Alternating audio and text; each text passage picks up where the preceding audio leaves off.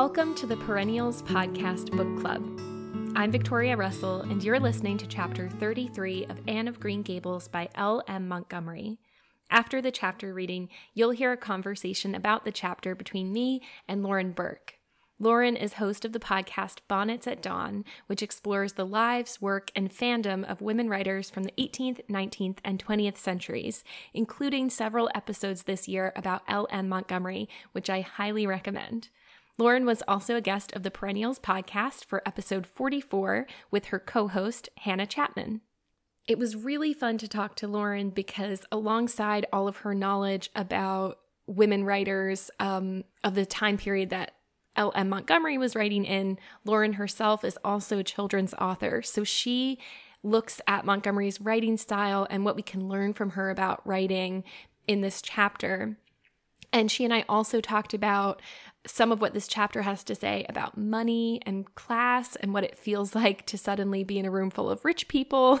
and also, we talked about things like imposter syndrome, stage fright, and being present in the moment. Enjoy. Chapter 33 The Hotel Concert. Put on your white organdy, by all means, Anne, advised Diana decidedly. They were together in the east gable chamber. Outside it was only twilight, a lovely yellowish green twilight with a clear blue cloudless sky. A big round moon, slowly deepening from her pallid luster into burnished silver, hung over the haunted wood. The air was full of sweet summer sounds sleepy birds twittering, freakish breezes, faraway voices, and laughter. But in Anne's room, the blind was drawn and the lamp lighted, for an important toilette was being made. The east gable was a very different place from what it had been on that night four years before, when Anne had felt its bareness penetrate to the marrow of her spirit with its inhospitable chill. Changes had crept in, Marilla conniving at them resignedly, until it was as sweet and dainty a nest as a young girl could desire. The velvet carpet with the pink roses and the pink silk curtains of Anne's early visions had certainly never materialized, but her dreams had kept pace with her growth, and it is not probable she lamented them. The floor was covered with a pretty matting, and the curtains that softened the high window and fluttered in the vagrant breezes were of pale green art muslin. The walls, hung not with gold and silver brocade tapestry, but with a dainty apple blossom paper, were adorned with a few good pictures given Anne by Mrs. Allan. Miss Stacy's photograph occupied the place of honor, and Anne made a sentimental point of keeping fresh flowers on the bracket under it. Tonight, a spike of white lilies faintly perfumed the room like the dream of a fragrance. There was no mahogany furniture, but there was a white painted bookcase filled with books, a cushioned wicker rocker, a toilette table befrilled with white muslin, a quaint, gilt framed mirror with chubby pink cupids and purple grapes painted over its arched top that used to hang in the spare room, and a low white bed. Anne was dressing for a concert at the White Sands Hotel. The guests had got it up in aid of the Charlottetown Hospital and had hunted out all the available amateur talent in the surrounding districts to help it along. Bertha Sampson and Pearl Clay of the White Sands Baptist Choir had been asked to sing a duet. Milton Clark of Newbridge was to give a violin solo. Winnie Adella Blair of Carmody was to sing a Scotch ballad, and Laura Spencer of Spencervale and Anne Shirley of Avonlea were to recite. As Anne would have said at one time, it was an epoch in her life, and she was deliciously athrill with the excitement of it. Matthew was in the seventh heaven of gratified pride over the honor conferred on his Anne, and Marilla was not far behind, although she would have died rather than admit it, and said she didn't think it was very proper for a lot of young folks to be gadding over to the hotel without any responsible person with them. Anne and Diana were to drive over with Jane Andrews and her brother Billy in their double seated buggy, and several other Avonlea girls and boys were going too. There was a party of visitors expected out from town, and after the concert, a supper was to be given to the performers. Do you really think the organdy will be best? queried Anne anxiously. I don't think it's as pretty as my blue flowered muslin, and it certainly isn't so fashionable. But it suits you ever so much better, said Diana. It's so soft and frilly and clinging.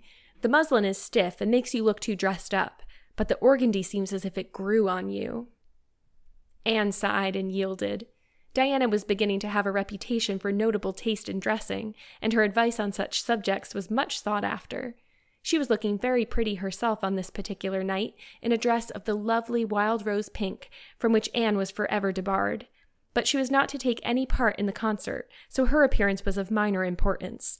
All her pains were bestowed upon Anne, who, she vowed, must, for the credit of Avonlea, be dressed and combed and adorned to the Queen's taste. Pull out that frill a little more. So. Here, let me tie your sash. Now for your slippers. I'm going to braid your hair in two thick braids and tie them halfway up with big white bows. No, don't pull out a single curl over your forehead. Just have the soft part. There's no way you do your hair suits you so well, Anne, and Mrs. Allan says you look like a Madonna when you part it so. I shall fasten this little white house rose just behind your ear. There was just one on my bush, and I saved it for you. Shall I put my pearl beads on? Asked Anne. Matthew brought me a string from town last week, and I know he'd like to see them on me. Diana pursed up her lips, put her black head on one side critically, and finally pronounced in favor of the beads, which were thereupon tied around Anne's slim, milk white throat. There's something so stylish about you, Anne, said Diana with unenvious admiration. You hold your head with such an air. I suppose it's your figure. I am just a dumpling. I've always been afraid of it, and now I know it is so. Well, I suppose I shall just have to resign myself to it. But you have such dimples, said Anne, smiling affectionately into the pretty, vivacious face so near her own. Lovely dimples, like little dents in cream. I have given up all hope of dimples. My dimple dream will never come true, but so many of my dreams have that I mustn't complain. Am I all ready now? All ready, assured Diana, as Marilla appeared in the doorway, a gaunt figure with grayer hair than of yore, and no fewer angles, but with a much softer face. Come right in and look at our elocutionist, Marilla. Doesn't she look lovely? Marilla emitted a sound between a sniff and a grunt. She looks neat and proper. I like that way of fixing her hair. But I expect she'll ruin that dress driving over there in the dust and dew with it, and it looks most too thin for these damp nights. Organdy's the most unserviceable stuff in the world, anyhow, and I told Matthew so when he got it. But there's no use in saying anything to Matthew nowadays. Time was when he would take my advice, but now he just buys things for Anne regardless, and the clerks at Carmody know they can palm anything off on him. Just let them tell him a thing is pretty and fashionable, and Matthew plunks his money down for it. Mind you keep your skirt clear of the wheel, Anne, and put your warm jacket on. Then Marilla stalked downstairs, thinking proudly how sweet Anne looked, with that one moonbeam from the forehead to the crown, and regretting that she could not go to the concert herself to hear her girl recite. I wonder if it is too damp for my dress, said Anne anxiously. Not a bit of it, said Diana, pulling up the window blind. It's a perfect night, and there won't be any dew. Look at the moonlight. I'm so glad my window looks east into the sun rising, said Anne, going over to Diana. It's so splendid to see the morning coming up over those long hills and glowing through those sharp fir tops. It's new every morning, and I feel as if I washed my very soul in that bath of earliest sunshine. Oh, Diana, I love this little room so dearly. I don't know how I'll get along without it when I go to town next month. Don't speak of your going away tonight, begged Diana. I don't want to think of it. It makes me so miserable, and I do want to have a good time this evening. What are you going to recite, Anne? And are you nervous? Not a bit. I've recited so often in public I don't mind at all now. I've decided to give the Maiden's Vow. It's so pathetic. Laura Spencer is going to give a comic recitation, but I'd rather make people cry than laugh. What will you recite if they encore you? They won't dream of encoring me, scoffed Anne, who was not without her own secret hopes that they would, and already visioned herself telling Matthew all about it at the next morning's breakfast table. There are Billy and Jane now. I hear the wheels. Come on. Billy Andrews insisted that Anne should ride on the front seat with him, so she unwillingly climbed up. She would have much preferred to sit back with the girls, where she could have laughed and chattered to her heart's content. There was not much of either laughter or chatter in Billy. He was a big, fat, stolid youth of twenty, with a round, expressionless face and a painful lack of conversational gifts. But he admired Anne immensely, and was puffed up with pride over the prospect of driving to White Sands with that slim, upright figure beside him. Anne, by dint of talking over her shoulder to the girls and occasionally passing a sop of civility to Billy, who grinned and chuckled and never could think of any reply until it was too late, contrived to enjoy the drive in spite of it all. It was a night for enjoyment. The road was full of buggies, all bound for the hotel, and laughter, silver clear, echoed and re echoed along it. When they reached the hotel, it was a blaze of light from top to bottom. They were met by the ladies of the concert committee, one of whom took Anne off to the performers' dressing room, which was filled with the members of a Charlottetown Symphony Club, among whom Anne felt suddenly shy and frightened and countrified. Her dress, which in the east gable had seemed so dainty and pretty, now seemed simple and plain. Too simple and plain, she thought, among all the silks and laces that glistened and rustled around her. What were her pearl beads compared to the diamonds of the big, handsome lady near her? And how poor her one wee white rose must look beside all the hothouse flowers the others wore. Anne laid her hat and jacket away and shrank miserably into a corner. She wished herself back in the white room at Green Gables. It was still worse on the platform of the big concert hall of the hotel, where she presently found herself. The electric lights dazzled her eyes, the perfume and hum bewildered her. She wished she were sitting down in the audience with Diana and Jane, who seemed to be having a splendid time away at the back. She was wedged in between a stout lady in pink silk and a tall, scornful looking girl in a white lace dress. The stout lady occasionally turned her head squarely around and surveyed Anne through her eyeglasses until Anne, acutely sensitive of being so scrutinized, felt that she must scream aloud, and the white lace girl kept talking audibly to her next neighbor about the country bumpkins and rustic belles in the audience, languidly anticipating such fun from the displays of local talent on the program. Anne believed that she would hate that white lace girl to the end of life. Unfortunately for Anne, a professional elocutionist was staying at the hotel and had consented to recite. She was a lithe, dark eyed woman in a wonderful gown of shimmering gray stuff like woven moonbeams, with gems on her neck and in her dark hair. She had a marvelously flexible voice and wonderful power of expression.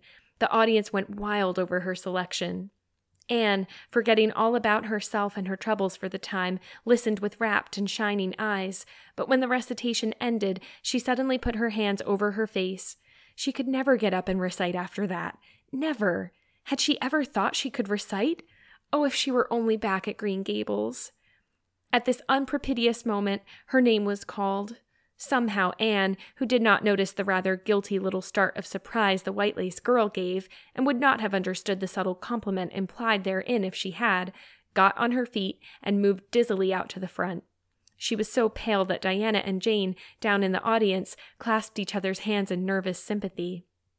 Anne was the victim of an overwhelming attack of stage fright. Often as she had recited in public, she had never before faced such an audience as this, and the sight of it paralyzed her energies completely. Everything was so strange, so brilliant, so bewildering. The rows of ladies in evening dress, the critical faces, the whole atmosphere of wealth and culture about her. Very different this from the plain benches at the debating club, filled with the homely, sympathetic faces of friends and neighbors. These people, she thought, would be merciless critics. Perhaps, like the white lace girl, they anticipated amusement from her rustic efforts. She felt hopelessly, helplessly ashamed and miserable. Her knees trembled, her heart fluttered, a horrible faintness came over her. Not a word could she utter, and the next moment she would have fled from the platform despite the humiliation which, she felt, must ever after be her portion if she did so. But suddenly, as her dilated, frightened eyes gazed out over the audience, she saw Gilbert Blythe away at the back of the room, bending forward with a smile on his face, a smile which seemed to Anne at once triumphant and taunting. In reality, it was nothing of the kind. Gilbert was merely smiling with appreciation of the whole affair in general, and of the effect produced by Anne's slender white form and spiritual face against a background of palms in particular.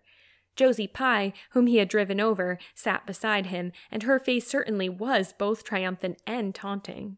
But Anne did not see Josie, and would not have cared if she had. She drew a long breath and flung her head up proudly, courage and determination tingling over her like an electric shock.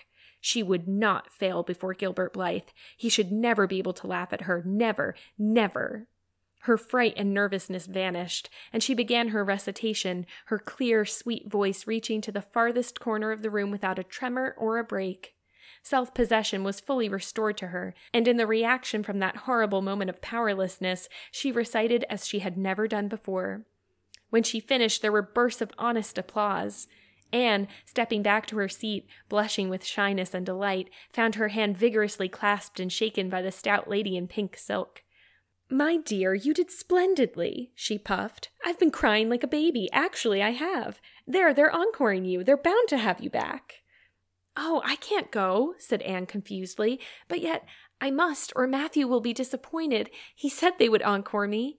Then don't disappoint Matthew, said the pink lady, laughing. Smiling, blushing, limpid eyed, Anne tripped back and gave a quaint, funny little selection that captivated her audience still further. The rest of the evening was quite a little triumph for her. When the concert was over, the stout pink lady, who was the wife of an American millionaire, took her under her wing and introduced her to everybody, and everybody was very nice to her. The professional elocutionist, Mrs. Evans, came and chatted with her, telling her that she had a charming voice and interpreted her selections beautifully. Even the white lace girl paid her a languid little compliment. They had supper in the big, beautifully decorated dining room. Diana and Jane were invited to partake of this also, since they had come with Anne, but Billy was nowhere to be found, having decamped in mortal fear of some such invitation. He was in waiting for them with the team, however, when it was all over, and the three girls came merrily out into the calm, white moonshine radiance. Anne breathed deeply and looked into the clear sky beyond the dark boughs of the firs. Oh, it was good to be out again in the purity and silence of the night. How great and still and wonderful everything was, with the murmur of the sea sounding through it, and the darkling cliffs beyond like grim giants guarding enchanted coasts. Hasn't it been a perfectly splendid time? sighed Jane as they drove away. I just wish I was a rich American and could spend my summer at a hotel and wear jewels and low necked dresses and have ice cream and chicken salad every blessed day. I'm sure it would be ever so much more fun than teaching school. And your recitation was simply great, although I thought at first you were never going to begin. I think it was better than Mrs. Evans. Oh, no, don't say things like that, Jane, said Anne quickly, because it sounds silly. It couldn't be better than Mrs. Evans, you know, for she is a professional and I'm only a schoolgirl with a little knack of reciting. I'm quite satisfied if the people just liked mine pretty well. I've got a compliment for you, Anne, said Diana. At least I think it must be a compliment because of the tone he said it in. Part of it was, anyhow. There was an American sitting behind Jane and me, such a romantic looking man with coal black hair and eyes. Josie Pye says he is a distinguished artist, and that her mother's cousin in Boston is married to a man that used to go to school with him. Well, we heard him say, didn't we, Jane? Who is that girl on the platform with the splendid Titian hair? She has a face I should like to paint. There now, Anne. But what does Titian hair mean? Being interpreted, it means plain red, I guess, laughed Anne. Titian was a very famous artist who liked to paint red haired women. Did you see all the diamonds those ladies wore? sighed Jane. They were simply dazzling. Wouldn't you just love to be rich, girls? We are rich, said Anne staunchly. Why, we have sixteen years to our credit, and we're happy as queens, and we've all got imaginations, more or less. Look at that sea, girls, all silver and shadow and vision of things not seen. We couldn't enjoy its loveliness any more if we had millions of dollars and ropes of diamonds. You wouldn't change into any of those women if you could. Would you want to be that white lace girl and wear a sour look all your life, as if you'd been born turning up your nose at the world? Or the pink lady, kind and nice as she is, so stout and short that you'd really no figure at all? Or even Mrs. Evans with that sad, sad look in her eyes? She must have been dreadfully unhappy sometime to have such a look. You know you wouldn't, Jane Andrews. I don't know exactly, said Jane, unconvinced. I think diamonds would comfort a person for a good deal. Well, I don't want to be anyone but myself, even if I go uncomforted by diamonds all my life, declared Anne. I'm quite content to be Anne of Green Gables with my string of pearl beads. I know Matthew gave me as much love with them as ever went with Madame the Pink Lady's jewels. Lauren, welcome to the podcast. Thank you for having me. I'm excited. Thanks for coming back. Of course, anytime. I have been starting these reflections by asking, what is your relationship to Anne? Mm-hmm. So, were, are you someone who read the book as a kid? Are you newer to the book and the series in general? Yeah, so I did not read Anne at all as a kid. Um, and actually, Anne is um, something that when my husband and I first started dating, like he would talk to me about quite a bit because Aww. his sister has a huge relationship with Anne of Green Gables. His sister also is a um, is a redhead and very Anne like, and then I also now have a daughter who is redhead and very Anne esque. So um, yeah, it was something that like his mother read to them when they were kids and they watched the miniseries all the time. So he was the one that introduced me to Anne um, and his sister by constantly talking about it. And then also um, the Kate Beaton comics. I think oh. those were really like the first time I'd actually seen like Anne on the page. Mm-hmm. And then I recently read it um, because we had Dr. Kate Scarth from the L.M. Montgomery Institute on Bonnets at Dawn. And then we also had uh, Dr. Trinna Frever, who's uh, an L.M. Montgomery scholar on the show. And both of them were so enthusiastic about Anne. Like it's it's such a great episode because they just love Montgomery so so much. Yes. I was like, I have to read these. I have to read these books. I so, listened to that episode and I loved it. It was so delightful to hear. Oh my god! we they're, recorded they're... for like two hours. It was yeah. yeah. so yeah, so the, I just recently read it, and then I was like, okay, like this book, and then I've been watching Anne with an E, which I really enjoy, and I'm really hoping that I will not like sort of start to conflate the two while we're mm-hmm. talking about it because I'm right in the middle. So, what do you think has uh, drawn you to Anne? So, I think it's interesting reading Anne at this point in my life and not as a child because right now I'm sort of my daughter's two, but I'm sort of a new mom. And so I'm looking at it very much from a parent's perspective. And I, I have a lot of feelings about Marilla. She's like who I, I think I'm most drawn to in the book. But um, I'm also a children's author and currently working on my third children's book. And so it's it's also looking at the lessons that she's like sort of fusing into the text and just the way that she uses words and language. I think that has been really, really helpful to me, actually. L.M. Montgomery is a fantastic writer. Yes. fantastic. So yeah, so I think it's it's really the writing and sort of maybe less the stories and the characters. Uh, maybe if I had grown up with it, I would feel a little bit more attached to this, but I really do look at this book right now from a very technical standpoint, I think. Yes, I was saying to someone, or maybe I even said this on the podcast at one point, but when I started reading it a couple months ago, I was like, I was not expecting this to be so well written. Like, yeah, I yeah. knew that it was, I remembered loving the stories and the characters, but mm-hmm. I had the, the opposite expectation that oh yeah, I remember loving the stories and characters from when I was a kid. I wasn't expecting to be like, damn, this description of the natural world and landscapes is the best I've ever read. Her nature writing is off the charts. It's amazing. he is one of my favorite nature writers, like yes. up there with Dorothy Wordsworth. Yeah, it's yeah. so beautiful and so alive. It's just incredible. Another question I like to ask is what character um, do you identify with most strongly? Is Marilla in there for you? Um, yeah. I well, I think what's weird is um I mean, I Marilla reminds me a lot of my mother. My mother is extremely reserved. My mother was uh, an emergency room nurse practitioner, and then after her ER career, like 25 years, became a prison nurse. so she has a very particular personality. she's great in an emergency. She's very smart and calm. Um, she's not uh, very effusive mm-hmm. um, and extremely maternal. so, um, a great woman, a great idol, great mother. But uh, my mother does keep a lot of her emotions on the other side of the fence.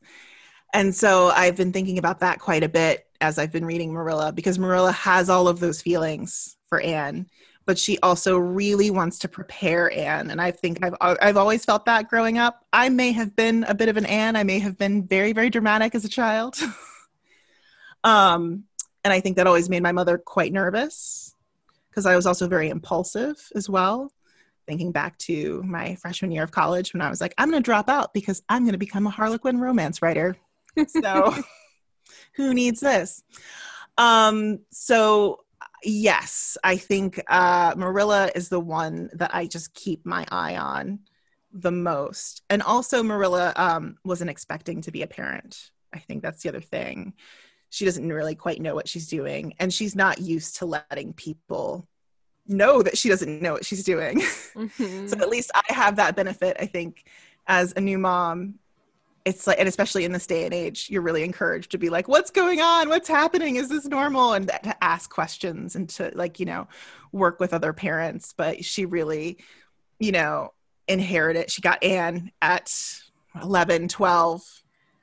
Anne's a lot. She she had a background with filled with a lot of trauma. This is a lot of a lot of work and I feel mm-hmm. I feel for Marilla I know. I do too. And I feel for the way that she she brings it on herself a little bit, but mm-hmm. the way that she takes a lot of the bulk of the labor, the difficult labor, whereas Matthew can just be like the fun, loving one. yes. Yes. That dynamic is so interesting too, like, because those are like constant negotiations too in parenting. Like, mm-hmm. who's going to do what who's gonna you know my my husband who's quite strict uh personally he's a marathon runner he's very on schedule he's like an engineer he's very particular he's very like my mother. We don't need to get on the couch with that one. I've had had talks with my therapist about that. But um it's interesting that he is much more like he's much more of a matthew i think with our daughter. She just really like really lets this girl do whatever she wants.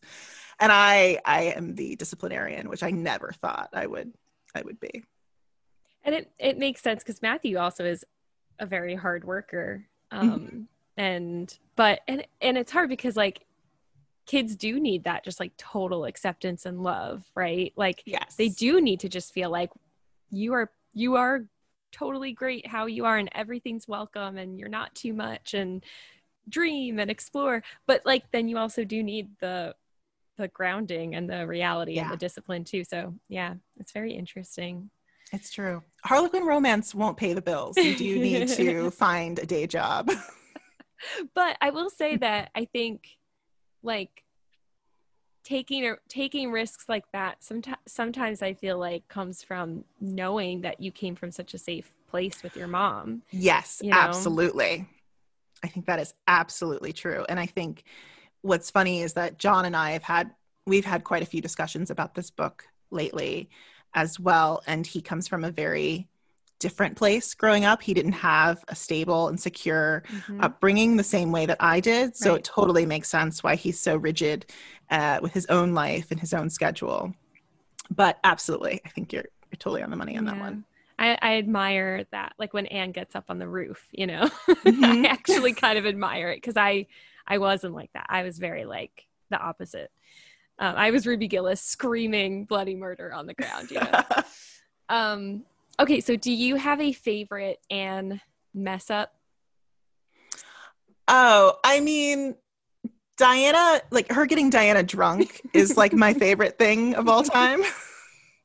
That's such an easy mistake, though. First of all, it wasn't even really her fault. It really wasn't. That was, I mean, that's pretty. There, you know, there's that, and there's also the necklace. But I think Diana, mm. like her and Diana getting drunk, is like maybe my second favorite chapter in this book because it was so like it was so harmless. They're having yeah. so much fun, and then you know she really she really pulls it out of the bag later and like changes everyone's you know perception of her but um yeah i think that's it because that yeah. is something that would absolutely happen to me like i'd be very excited to host someone at my like when, i didn't get to have a ton of sleepovers or anything growing up um but when i did like i would go all out i'd be mm-hmm. like oh we mm-hmm. need to have like all of these movies and I'm going to make Rice Krispie treats and I'm going to do this and do this and do, like I just really was like over the top mm-hmm. the whole thing. So yeah, oh for yep. sure.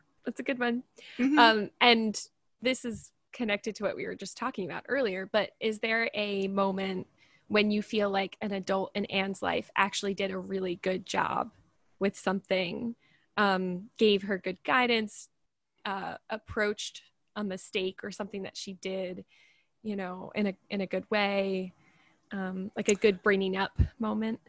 Well, I will say, I mean, it does go back to what we were just say- saying because I do think Matthew really gives her that security and that um that she needs um he really recognizes who she is and how to parent her for like for who she is Yeah. and marilla also has her eye on more like the future and societal expectations uh, what people will just expect from a, a woman like anne so i mean it is a good balance overall but um i do think just in general like even matthew giving her the dress right Yeah. like he understands who she is and what she needs Yeah. and um that's why that's why you need to break out the tissues when you read this book Yeah. he has a total belief in her and um i think you know for marilla to bringing up a girl like anne it just it does bring up a lot of insecurities that Yeah. marilla has and also fears that she has been pushing down i think for so long um so it brings up a lot for her as a Yeah. woman and yeah but matthew is it's just he's like a hundred percent there dream dream parent I know. And I wonder if it's healing for him too, as someone who was so isolated for so long and like seen as so odd himself to Mhm. be like, I'm going to take this odd little kid and just give her like complete total acceptance. And if that's like actually kind of healing for him, because then he gets to also have that complete acceptance from her. Yeah, absolutely. I think so. I think he really recognizes that Anne is like is also the glue between I mean, you know, him and Marilla have been existing. They've been coexisting for a long time, but um once Anne comes into their lives, I think they start working together, start their relationship of obviously just improves overall. So, yeah, I think but Yeah. he he knows that. He's got a good emotional IQ that one. He does. um, okay, so last lightning round question. Mhm. Um, is there a certain lesson or something that you take with you from the book in your life that kind of comes back to you and that you that inspires you in any way? There, there is, there is one, and it's a big one, and it's actually the lesson in this chapter. No, So we can- So we can get into the chapter if you want to, but I Okay. actually, it was funny when you asked me which chapters, and I was like, I think this one or this one, and then I went back and reread this one. I was like, ah, this is the thing, and this is the thing that I actually want to like really work with my daughter on, and Mm, really sort of make sure I'm keeping an eye on when I write for children as well. So Mm. yeah, okay, cool. chapter thirty-three. All right, let's we can segue. It's a good segue, and Mm-hmm. we'll get to it. I mean, the chapter opens with another breathtaking description of summer in Avonlea, and you know all that Yeah. what we were just talking about. But then also we get this description of Anne's room Yes. is so delightful. I love that it's framed as like, well, she thought she wanted this like kind of ridiculous Mm-hmm. opulence, but now she has she has created um this sweet dainty nest and it just sounds so like light and airy and cozy and there's elements of nature and Miss Stacy's photo is like in a place of honor.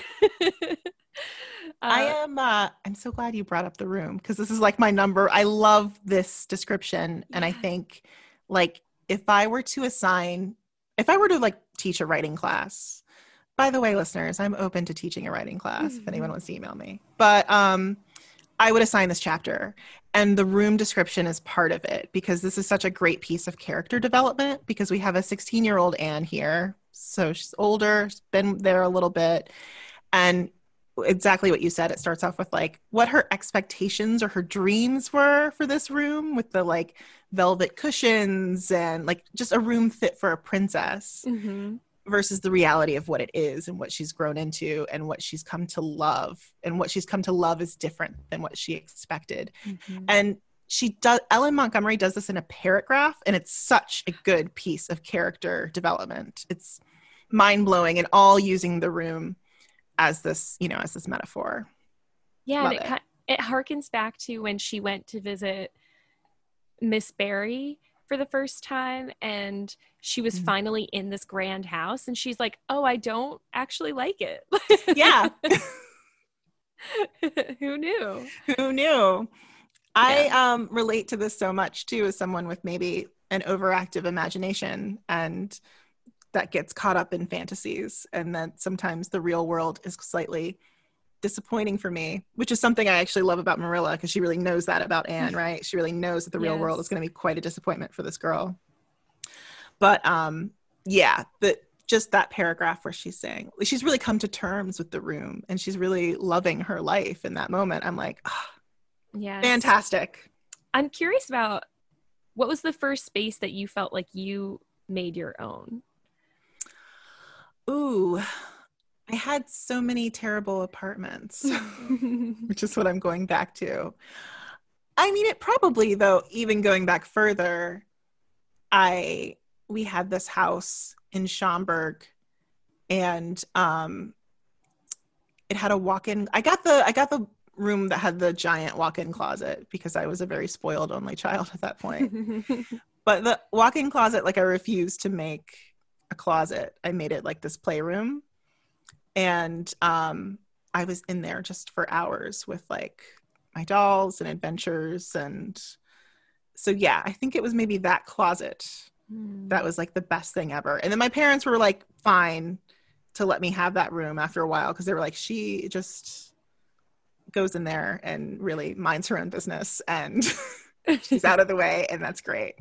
So yeah, probably probably that place. And then I I would say it wasn't until I was in my late 20s and my husband and I got this loft in Ravenswood where we always wanted to live. And this is like the Anne and me coming out. I really wanted to live in this place because it was like covered, it was an old map factory and it was covered in ivy. Yeah. And it was so romantic. And I was like, oh, I just want to live in that map factory that's by the train tracks. And then we like happened to get an apartment there. And um, I think it was the first time as an adult, like I really spent time like decorating and making it home because I think it was the first time I also was like, oh, this is going to be my home and not just Mhm. like an apartment for a year or 2 Mhm. So yeah, those those two spaces Mm. are pretty special. But I love that image of you turning the walk-in closet into your play space, especially because Mhm. closets and wardrobes and stuff like in literature. Oh, I always yeah. as a kid, I was just waiting for the day that my closet like opened into another world. Yes. there was a movie I watched a lot as a kid where like the kids went through like a mirror Mhm. in the closet, like into a Mhm. different world. And I was like, it's gonna happen. Yeah. For, for sure. Yeah. I didn't I didn't um move out of my parents' home into my first apartment until 2 years ago. Mm. And um I've shared the apartment with a roommate, but now uh in a little less than 2 months I'll be moving into my own apartment and I'm just so excited for it to just to finally be like, "Oh, like you're saying, like this is my space and this is my home and like what can I do with it?" It's going to be Yeah. interesting. Oh, it's the best. Mhm. I highly recommend it. I'm excited.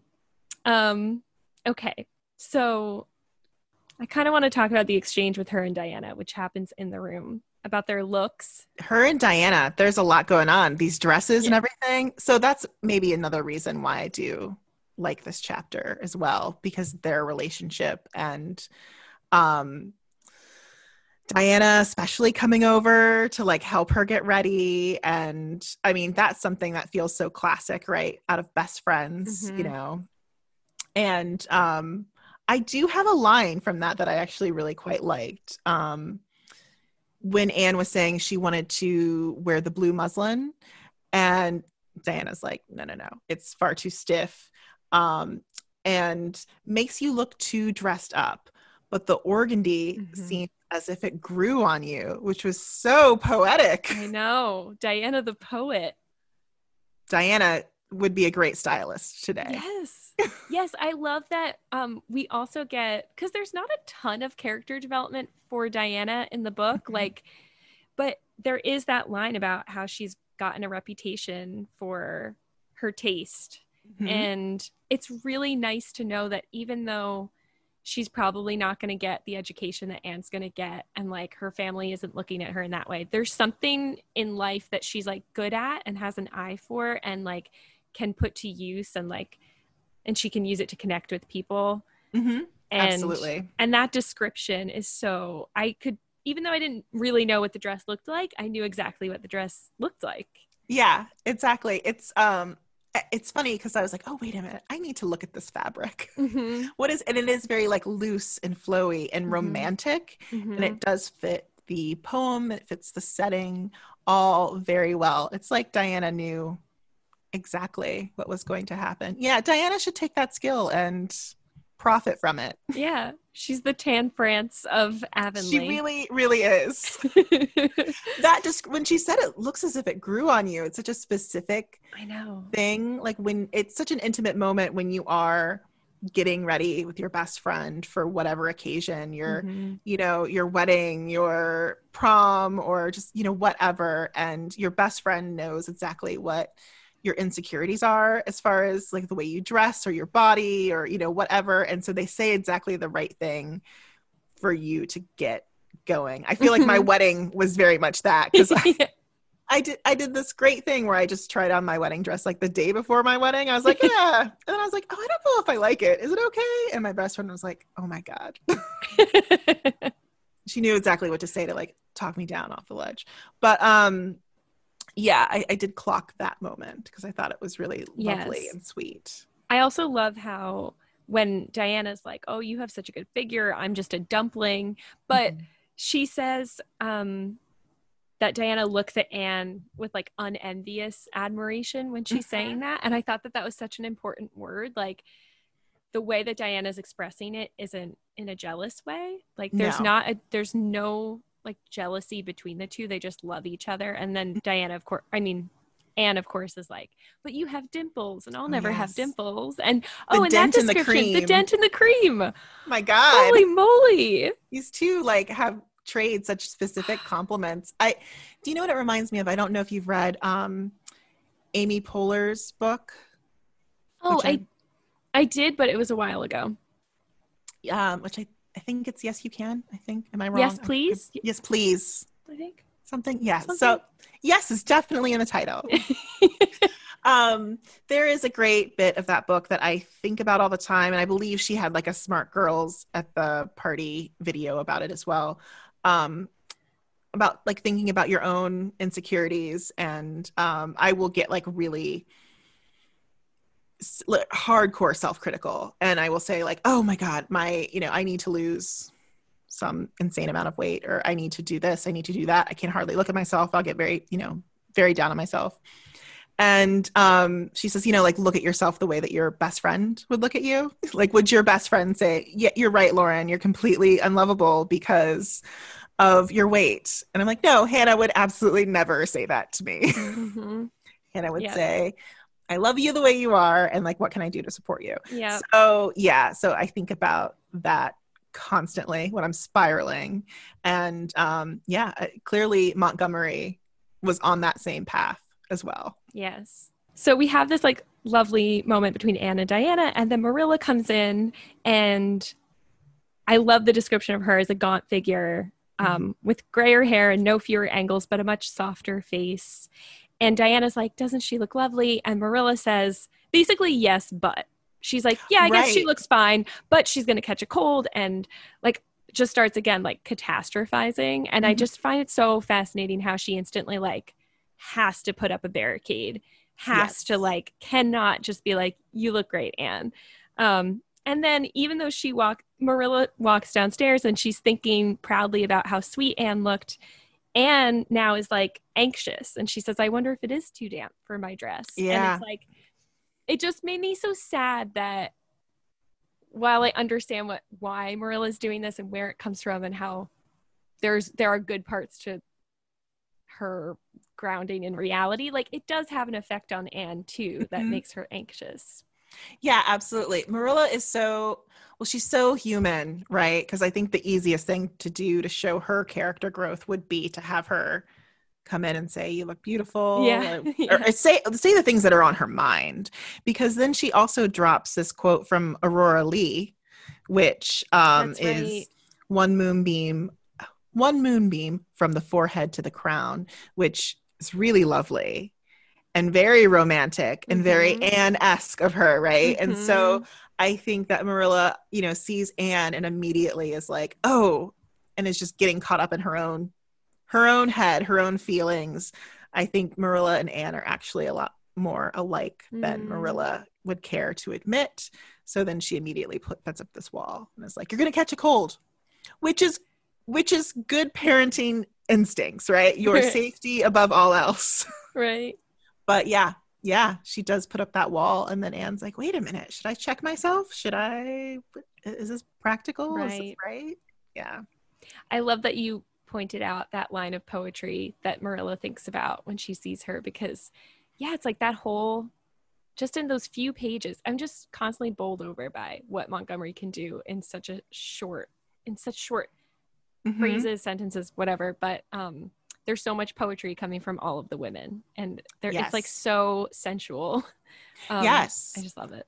I have to wonder too for Montgomery because she was like a newspaper woman. I wonder if that's where she um learned to just just to be just to be con- so concise Yeah. because that's the thing about writing for children. Like I'm working on a manuscript right now and from the publisher they said it should be between 500 and 1000 words. And that's not a lot of words.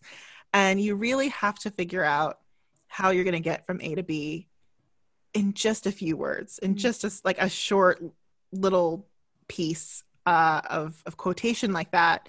That's so romantic. That's pointing at like another redheaded orphan, which is Aurora, Aurora Leigh is. It's, it's, it's so loaded in such a Mhm. small, small space.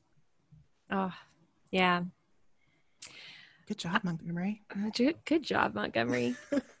and kind of scoffs when Diana tells her about, or when Diana says, What if you get an encore? What will you read? And she's like, Oh no. But secretly, Yeah. she's like already envisioning telling Really Matthew about it. Yeah, totally. I was curious if you do you relate to that idea of on the outside telling people like, oh no, no, no, I don't expect anything from this thing that I'm doing, and internally having like a vision. Yeah, totally. I think I'm constantly, I mean, like Anne, like this chapter, like trying to negotiate like my expectations versus, or my, or not even expectations, like my desires versus what I think will happen in reality. I'm Mhm. Constantly trying to check myself. I think, especially being like a freelancer, that's a very it's it's necessary. I think anyone in a creative field i think would would feel the same way as well. You always want something to go really well. You always want a book to be really well reviewed. You secretly hope it's going to you know get on the new york times bestseller list or whatever but you're Mhm. really constantly trying to check your expectations. Um not just so you won't feel like a fool in front of others but i think also to help you carry on with the next project Yes. as well. So, oh yeah, that's something I do on the daily. it's such an interesting negotiation because it can just be so it can be motivating to imagine like oh what if i do get the encore but then it could also paralyze you if you think about that too much right yeah, absolutely. And then you're like, oh God, well, what if I don't perform this as well as I perform this? Yeah, absolutely. You just you play head games with yourself and just spiral. So, I think what she's doing here is smart. This is Mhm. a good, good bit of development, good bit of growth for Anne. hedging her bets a little bit Yeah. um so okay one of the things that i really liked it's kind of a small moment but the carriage ride over or horse and buggy whatever Mhm. on the ride over and we find out that billy asks anne to sit in the front with him and she doesn't really want to because she wants to be in the back like chatting and laughing with her girlfriends but she's Mhm. like okay fine i'll sit with him and i'm always just fascinated by anne's relationship to boys and men because as romantic and dreamy as she is she is not really that romantic about men yeah.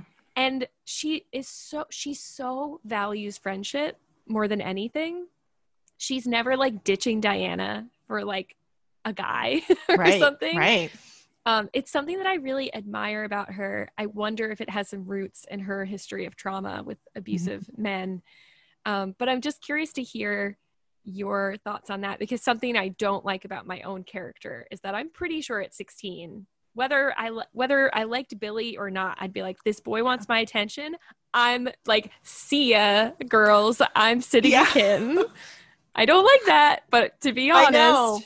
Uh, I know. I kind of actually, weirdly, yesterday I was talking about this. I don't know what I was talking about it in relation to.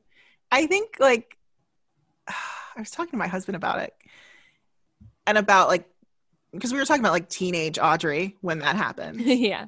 And I was like, God, I wish I could really tell her that like I just did so many things that were just like such a waste of time, like re- revolving around boys. That Yeah. was just like, I mean, like all of those long talks on the phone with Ronnie Gino Balconi about weather because he wanted to be a meteorologist. Like, I mean, what was that?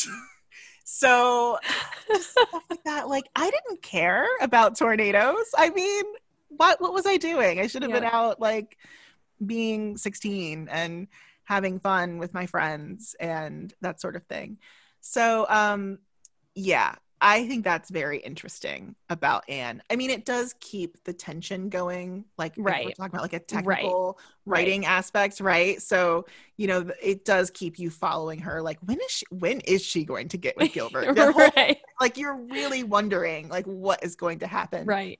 Um, but yeah, I think that is one of the interesting things about Anne because I think I probably would be a little bit more flirtatious. hmm Um, but she is very much like on this track. I think it also has to do with her wanting to have a, a some sort of career, some sort of future studies, and she I think and also pleasing Matthew and Marilla and being sort of this model student and daughter and so I do think she might view boys as you know a distraction from her ultimate goals but Right. yes her um her friendship really isn't tested Right. that way with men which i would i would like to see Yeah. in younger years but It's just very grounded of her. Like as dreamy as she is. Oh, it it's. It's so grounded and down to earth and like her priorities are just so on point. It's just yeah um but that's why I thought I in the situations with Gilbert, I always was like, okay, yes, we need to keep the will they like, you know,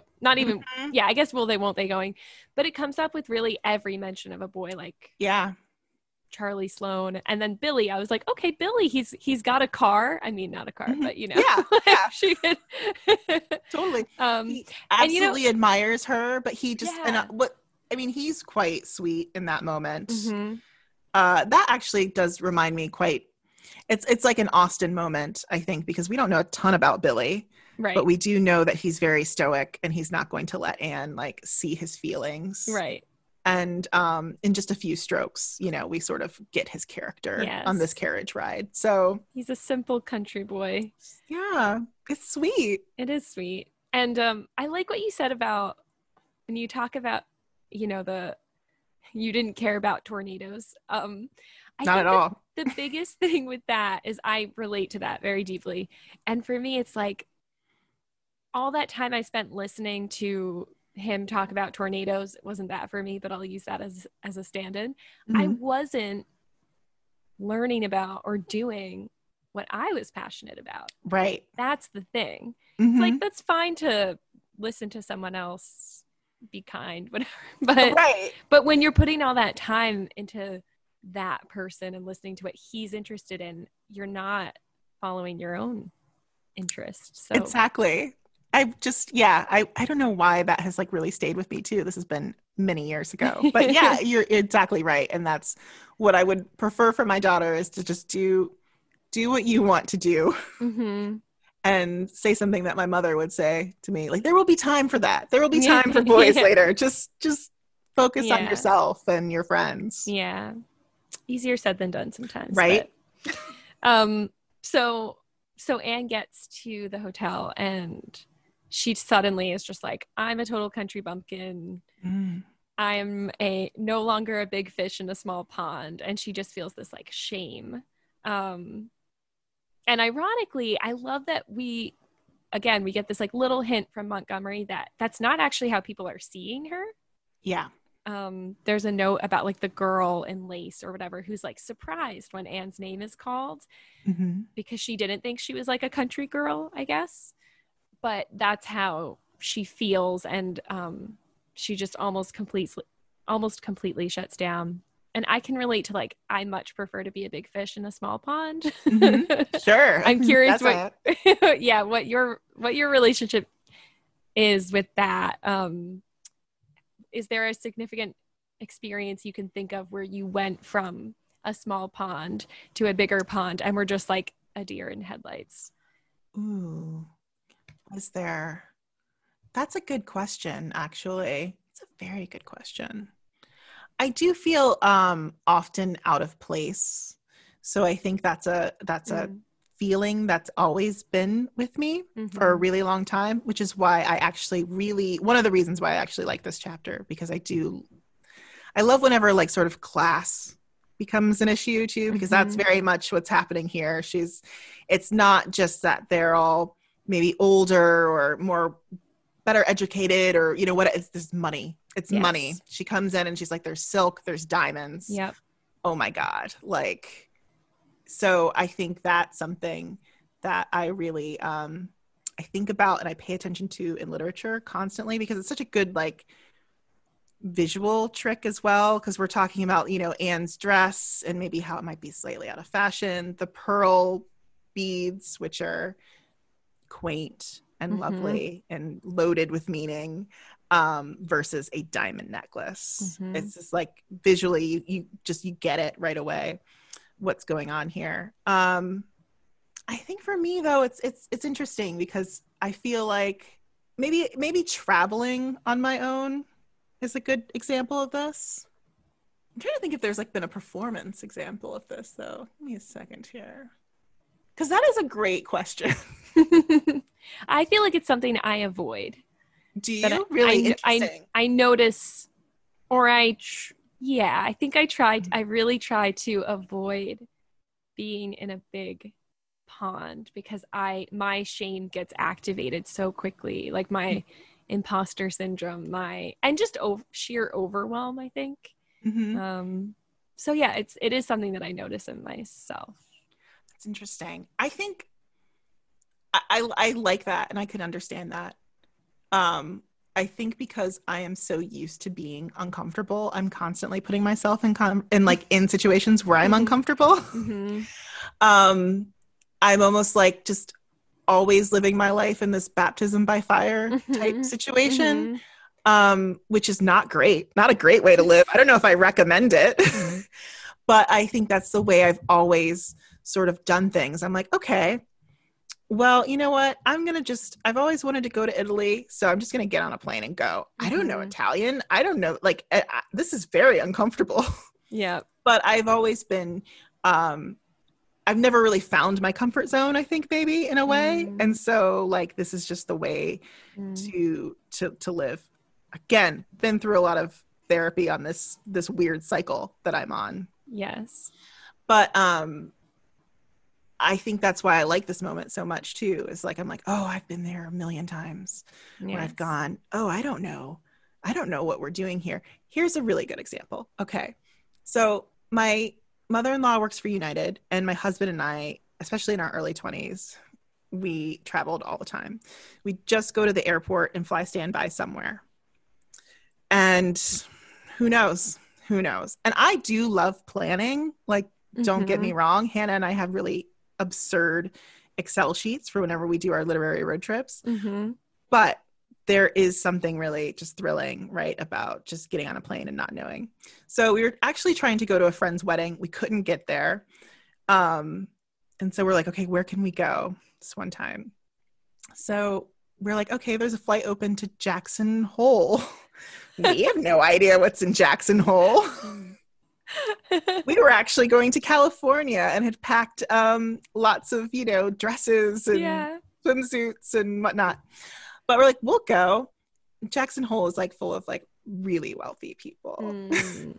we did not know that. Mm-hmm. The hotels were actually quite expensive. Again, this is not a great way to live your life, but it was such an interesting adventure for us yes. to like go there and say like what happens here? Who are you? Where should yes. we go eat? And uh, what should we do? I mean, it wasn't the best vacation ever, but it was really fun and interesting. And I think, especially for when we were first getting to know each other, mm. this was such an interesting experience as a couple to just try to figure something out together mm. and like mm. have an adventure together. So, so yeah, I know I, I'm doing, I do that a lot though.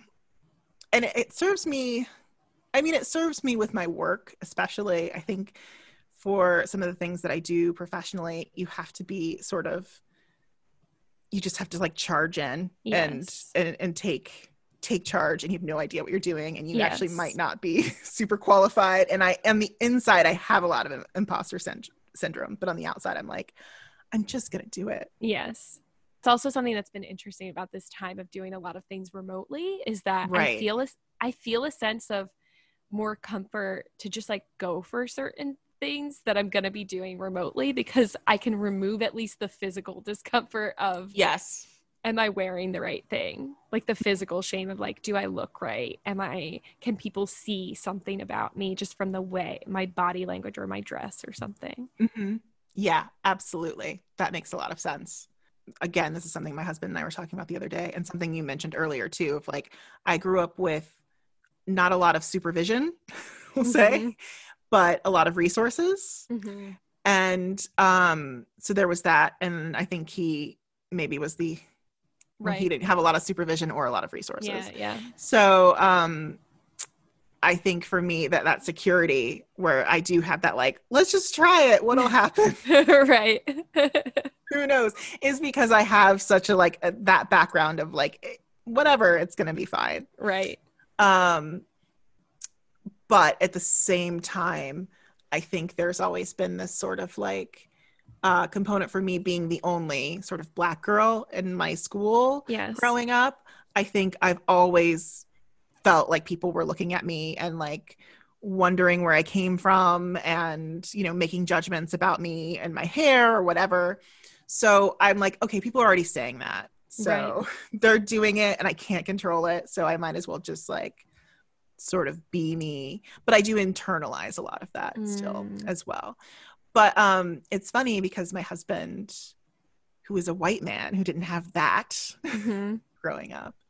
Um, but he didn't have a lot of resources and he like internalized those things very differently. Like we were just talking about like an ice cream truck the other day hmm and he was like, "Oh, like when I was a kid, you know, I could only have like the cheapest ice cream." Right.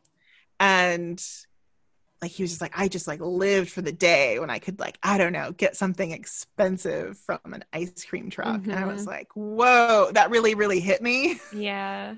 And I do feel like Anne of Green Gables is like full of some of those moments Yes. in here. And I that's why he would love to like read this book to our daughter and like sort of yes. have some of those discussions because um that's very much it's very different than the way I grew up, I will Mm. admit. And like but it is something I really want to ha- like talk to my daughter about like those feelings. So yeah. The moment where Anne is on stage, she gets stage fright, she freezes, and then she sees Gilbert and she's like, "Oh, it's on. Oh great. He is Yes. not gonna see me fail." Does co- does does people watching you or competition does that energize you, or do you fold? I think it used to energize me more. I just think in general I have a lot less energy these days. But, Mhm. um it's an interesting But- word right now, but yeah, I think 2020 has like sort of maybe zapped a lot of my energy. Um but I th- that moment is hilarious. It also brought me back to uh like Roxane Gay's essay on like having a nemesis. Mm, I haven't read that. having but oh that sounds like, great. like having an enemy to spur you on essentially. Yeah. Um, so yeah, I think maybe in my 20s, I definitely would like look at other people's careers or what they had, and that would very much spur me on. Like, how do I get that? I'm a very ambitious person, um, for sure. And um, I think over the past couple years, I've really worked to not tame that, um, maybe make it work for me better, I should say hmm because I think in a lot of ways you can fall into that. It's never going to be enough, right? hmm Um, but yeah, I definitely think in my early 20s, that was one of the tools that I used. Okay, how did she get that? I should do that, or I, I can do it better, or you know, that sort of thing. So yeah, I, I so I recognized that moment for sure. And I was like, oh, Yes. and I mean, I'm glad she made it work for her. She made it work for her. and that description of stage fright was so great because I um I have I have a lot of problems public speaking. Mm. I do it all the time. I Mhm. can't stop. It's funny. There is actually there's an episode where I like leave in this like outtake where Hannah and I are talking about it. And I'm like, oh, I'm so nervous. Like I don't even I don't really I don't want to do this. And she's like, it's really funny that you say that because you just like can't shut up. Like you don't stop. I'm like, I know. Whereas she is someone who actually gets very energized talking in front of a, a crowd like Mhm. that. She loves. She loves nothing more than being on stage. Mhm. Um, I am like, ugh, I'm very, I'm not, I'm not super keen on it, but I do it all the time. But um, yeah. Oh, to see an enemy in the audience and then just want to succeed. And then Yeah. not really an enemy too, right? I mean, there's a lot going on with her and Gilbert. right right and i But love that she misses she she interprets gilbert's smile as triumphant and taunting Mhm. and totally misses that josie actually is smiling at her like that because she Right. arrived with gilbert um she's so tunnel vision that she actually misses that yes. but and flips his like and flips it completely Right. too right, right and, and very willful that's what I love about this. Um, there's so much in this chapter about perceptions, like our perception Mhm. of ourselves and other, our perceptions of other people, and what we think they're perceiving of us. Like Anne is actually Yes. wrong a lot in this chapter Yeah. about what how people perceive her. Um, and even I think it's kind of like that moment with Billy. Like she's so quick to just be like, "Oh, he can't keep up with me. He's not smart enough." Which Right. she probably, you know, she shouldn't marry the guy, but she doesn't Mhm. even give him a chance really to like have a conversation with her. So it is interesting, but yeah she doesn't even think stop to think that he might just be too nervous to like Yeah. that she might be intimidating right. i think exactly. is the thing Yes. and um i i mean i can relate with that too Mhm. because i've been told by some dudes that i am a bit intimidating for various reasons but um yeah that doesn't cross her mind right. a little bit Right. Ah, that misreading of Gilbert. And also, I do have a quote from that stage fright bit because I thought it was so beautiful um, when Montgomery says, Everything was so strange, so brilliant, so bewildering. The rows of ladies in evening dress, the critical faces, the whole atmosphere of wealth and culture about her.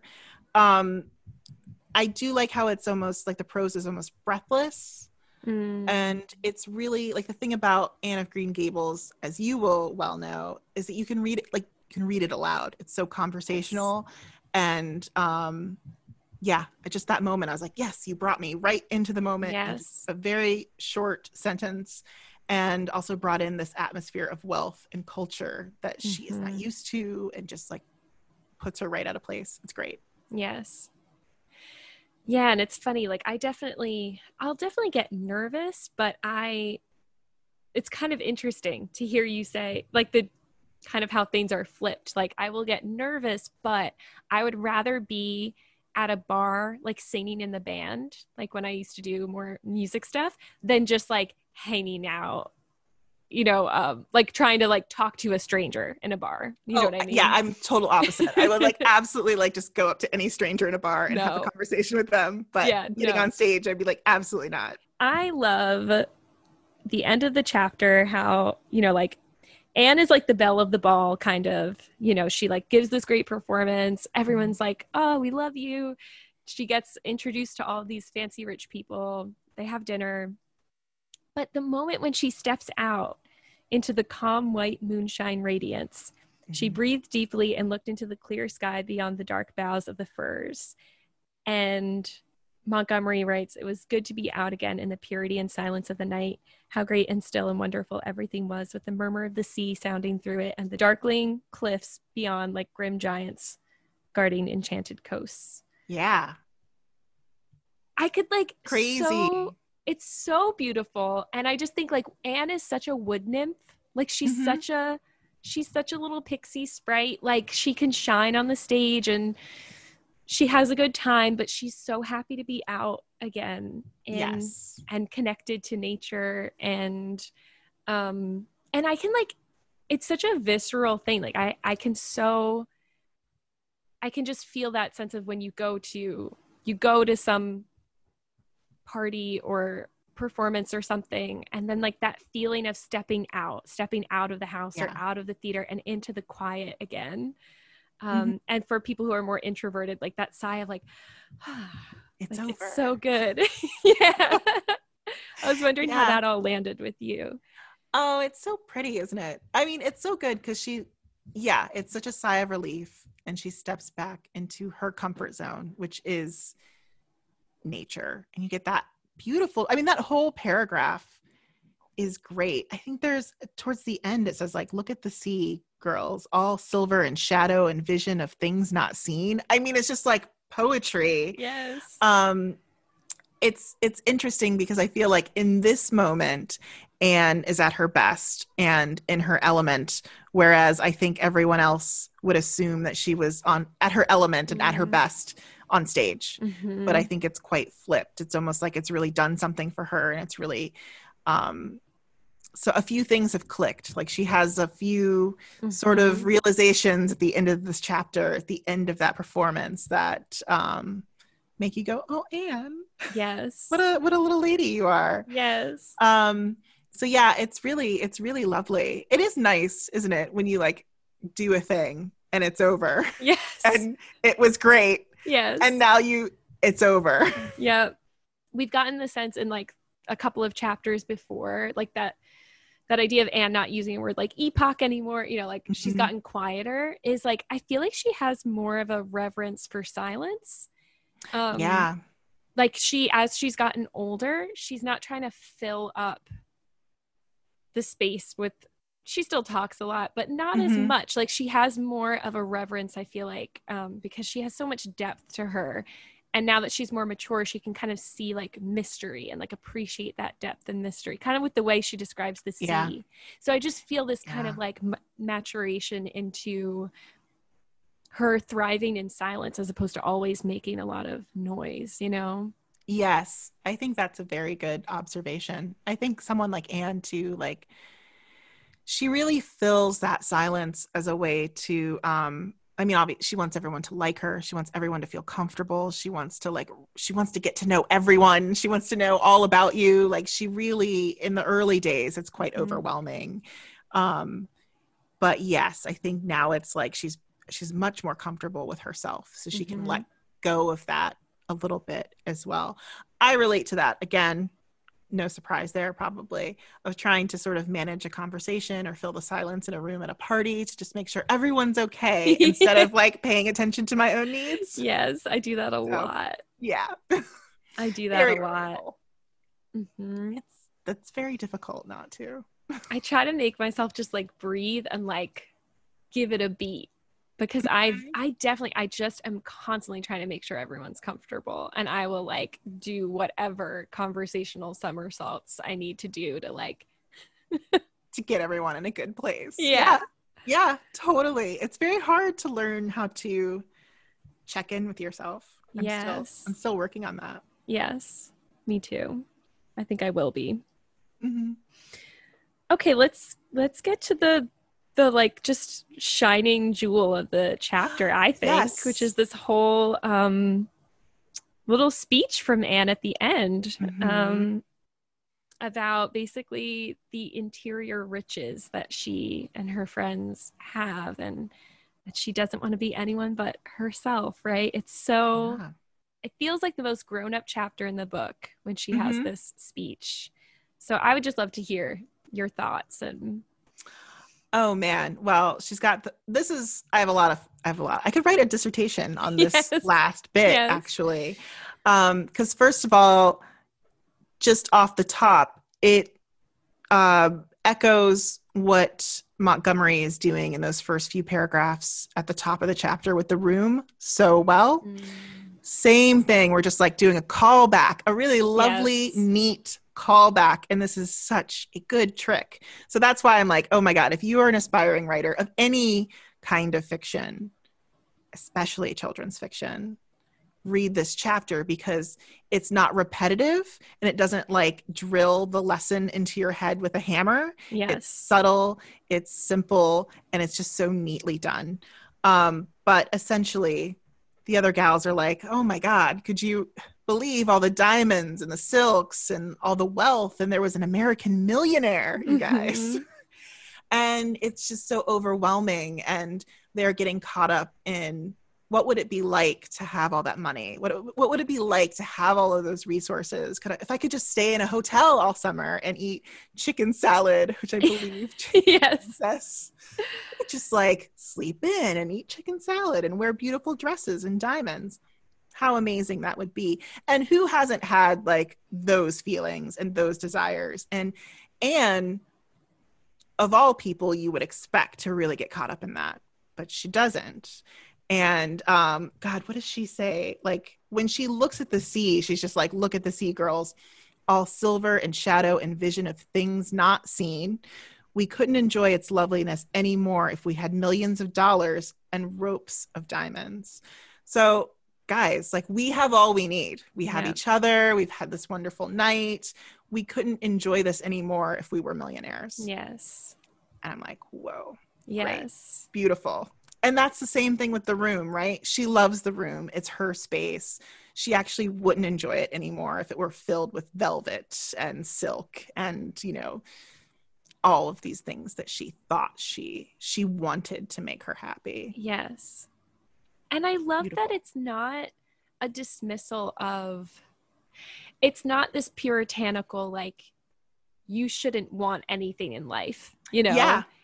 There there's a simplicity without denying how good the stuff of life can be. That it matters that she has a room that she has made her own that reflects her personality, that Mhm. makes her feel good. But what she loves the most is like looking out the window at the sunrise every morning. Like there's Mhm. this constant, and that's um, something you can't buy. right? It's just this constant like. I like that Montgomery is never like punishing Anne for wanting things Mhm. or saying, you know, being a Puritan about it, but that there's just a steadiness and a sense of perspective that is so wise and so Mhm. I just feel like Anne, yes, has like grown up so much in this chapter in the sense of steadiness that she has and the appreciation that she has because she does have a good life. Yeah. And and I, maybe she can recognize that more than her friends because she until she was 11 she didn't have, right. you know, she didn't have a cheerful room and the ability to go to a concert and you know whatever. She didn't mm-hmm. have really anything. So she Yeah. finds that middle way. it's um it, it's so beautiful yeah you're i love what you said too about the writing as well because yeah montgomery's not like super didactic or preachy which is very hard when you go back and read children's literature from like the victorian era Mhm. right it's all about teaching it's all about the lesson it's all Mhm. like it's not humanized it's not coming from the child's perspective oftentimes um you know louisa may alcott who i do love dearly Mhm. um gets quite preachy she's quite Mhm. outside of it but this is very much grounded in like a real person's like life and their desires um and it's it, it feels right like it feels right for anne at this moment to be like wait a minute no yes. guys we have what we, what we need each Yes. other i you know it reminds me quite a bit of um hannah and i like to do this thing where we get terrible food and we line up like four or five episodes of the real housewives of Mhm. whatever Mhm. beverly hills new york um potomac any of them and we sit down and we watch them together we love watching reality tv about rich people Mhm.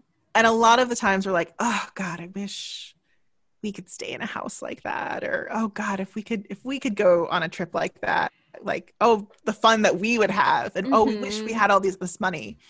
But it's just funny the thing that we comment about the most is how unhappy everyone is.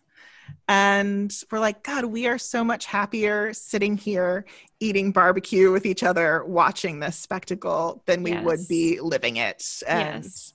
so yeah that brought me back to those moments And sometimes constraints can be so helpful and yes having a little bit less makes you creative and like you know the whole necessity is the mother of invention it's like people do really Yeah. interesting things sometimes when they can't just like snap their fingers Yes.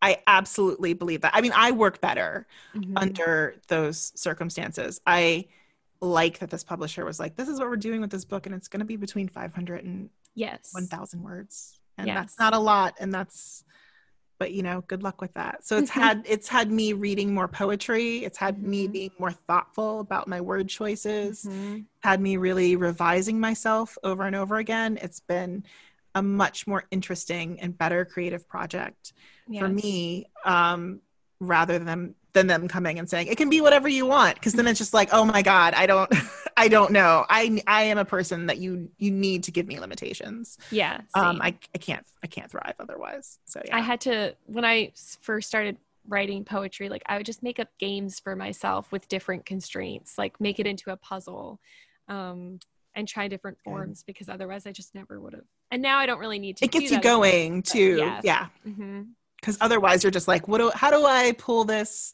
What did mary shelley say? Um, in frankenstein i'm going to butcher this quote but she's basically talking about creation out of the void. Like it doesn't Mm. happen out of the void Right. her, it happens out of chaos.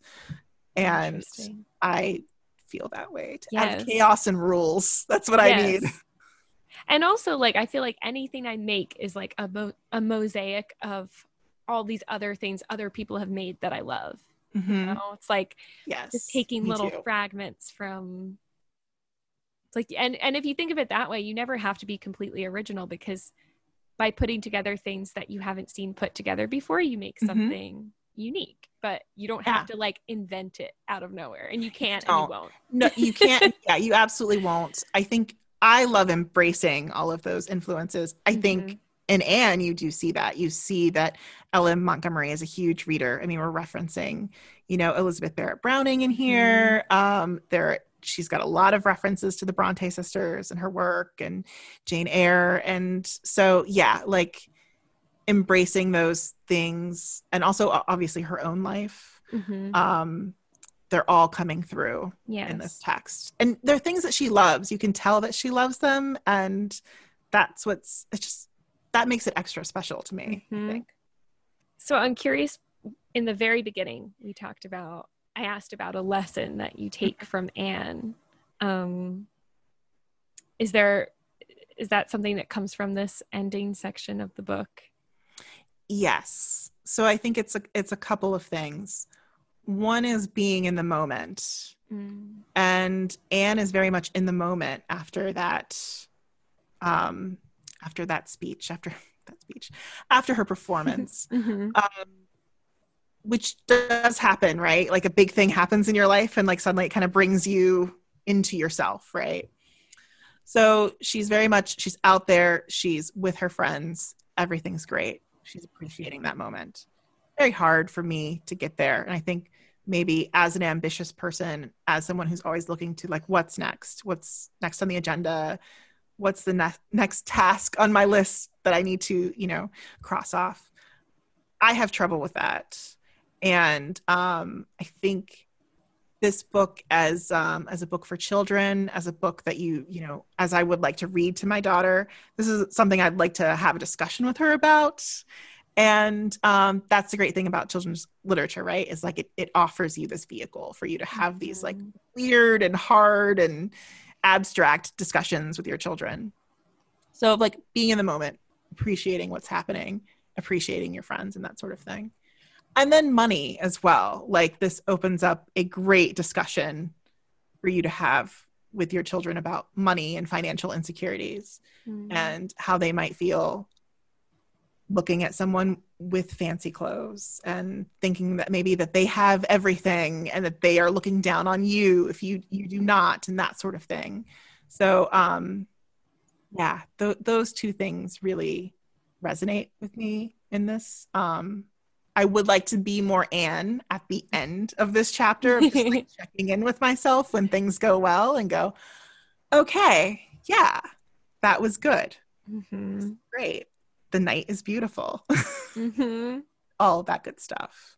And then also the perceptions, like what you've been saying throughout this entire chapter. Like people might not perceive you that that Right. way. That that's you getting in your own head. Right. So yeah. Yeah, that's also good. And her just I feel like we've seen that in her before the the ability to be present even with the knowledge that something is fleeting like when she Mm-hmm. recognizes this might be my last summer as a little girl so i'm going to just Yeah. be i'm going to believe in fairies with all my heart Mhm. i admire that so much that she has both um it's not just that she's present because she never thinks about the future she's Right. somehow able to think about the future and understand like some things that are coming and instead of getting totally swept away by that uh she manages to like use that actually as motivation to just be Mhm. where she is and i really admire that it's good it's a good thing i mean that's Yeah. the that's the sort of like adult lesson that montgomery is trying to squeeze in there because it's not Mhm. it's not completely i don't know for me it feels not completely realistic Mhm. right for a child's behavior or maybe i just am Mhm. too centered within my own behavior but it doesn't feel quite it's not out of place in the narrative it Mhm. works in the book but i'm like oh this is this is how you're sneaking it in here yes good job Yes, for sure. I, I love that you can hear Mon- all the different voices that Montgomery now has inside of her. I, do you know how old she was when she wrote the book? i cannot remember this is discussed um in our episode on the alpine path which is Yes. about her career she was not young she was yeah. older and she had already had like a fairly she had had a career that was that was going it was moving Yes. she hadn't published um any books yet but poems and she was uh working as a newspaper woman so she wasn't quite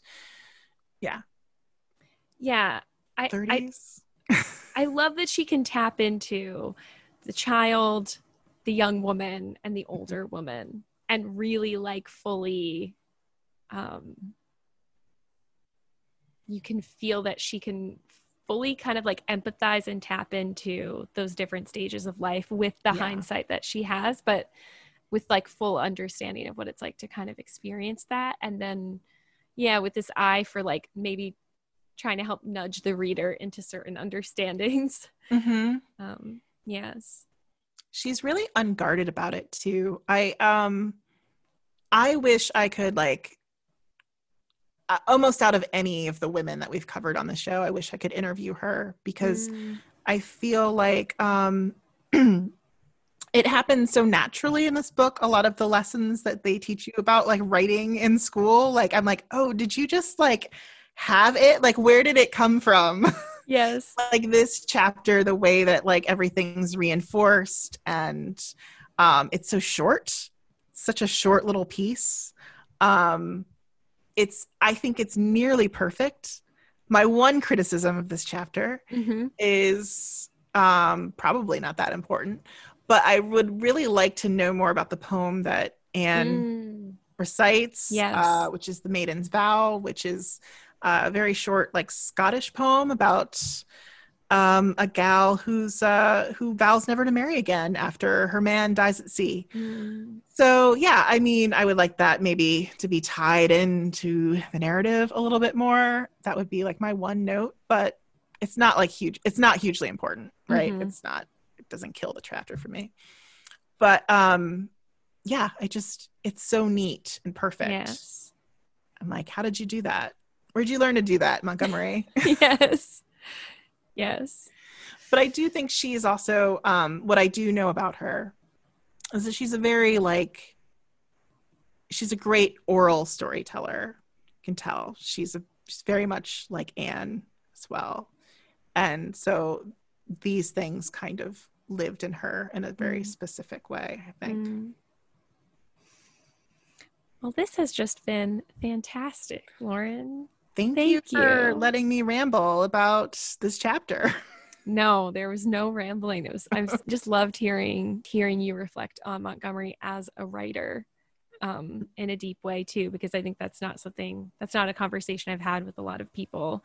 But it's so it's something that is so attractive to me about this book and about Montgomery. So he's just really good at it. It's really upsetting, actually.